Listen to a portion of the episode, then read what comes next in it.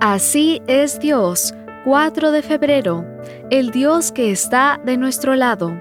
Jehová está conmigo, no temeré lo que me pueda hacer el hombre. Salmo 118, 6. La lista de personas que han sido perjudicadas por otras personas nos incluye a todos. Y es que en lo que a la maldad se refiere, el ser humano es experto. Donde quiera que miremos podremos darnos cuenta de cómo nos dañamos los unos a los otros. Si nos detenemos a pensarlo, da miedo.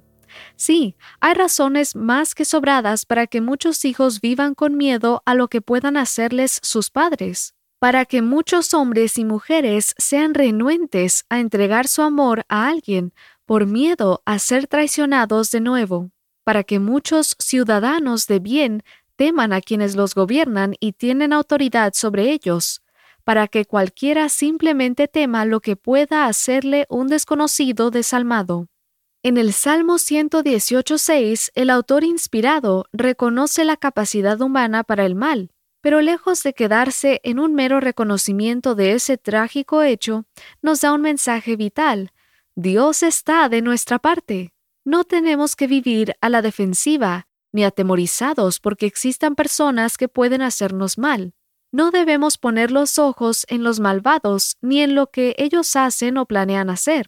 No tenemos que dar vueltas a la idea de que nuestra vida o nuestro futuro dependen de que alguien quiera perjudicarnos porque hay una seguridad que podemos tener, una dulce convicción a la que nos podemos entregar, un pensamiento al que podemos ceder el control de nuestra mente. Dios está de nuestra parte, está de nuestro lado, está con nosotros.